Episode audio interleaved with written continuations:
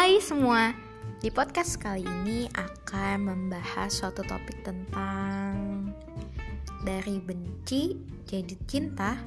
Oh, emang bisa ya?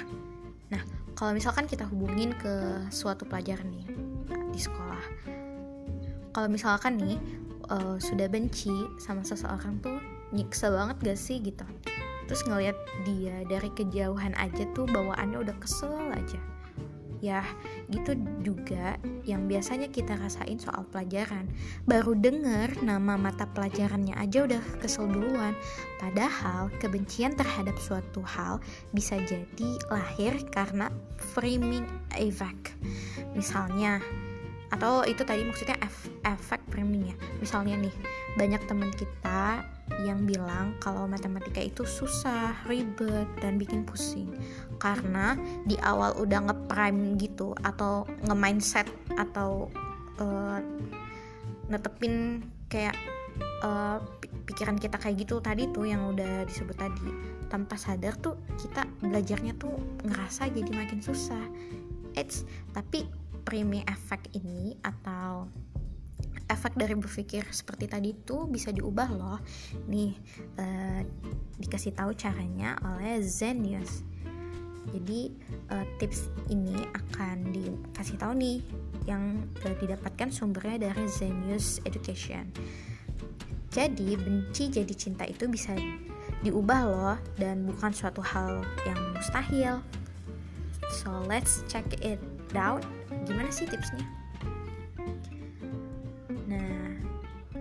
caranya adalah kalau misalkan sudah terlanjur nge-prime atau benci suatu pelajaran atau misalkan uh, nge-mindsetin pelajaran ini gini gini gini gitu.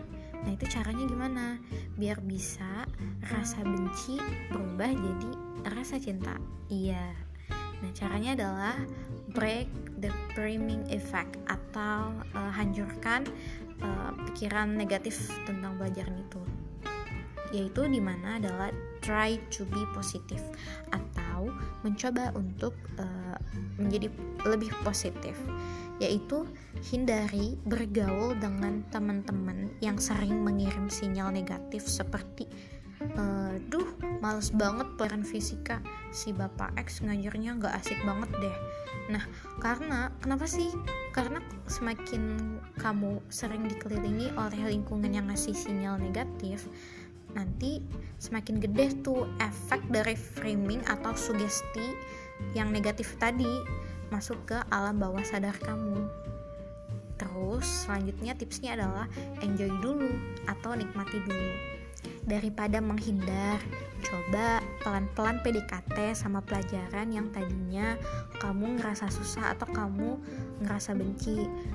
Ya siapa tahu nanti jadi suka gitu nah gak, gak usah mulai dari yang susah dari yang gampang dulu soal-soalnya juga gak masalah. Yang penting kamu enjoy dan uh, enjoy dan selalu positif. Oke semoga itu bisa menjadi tips yang bisa diterapkan ya. Semangat semangat memperbaiki diri. Bye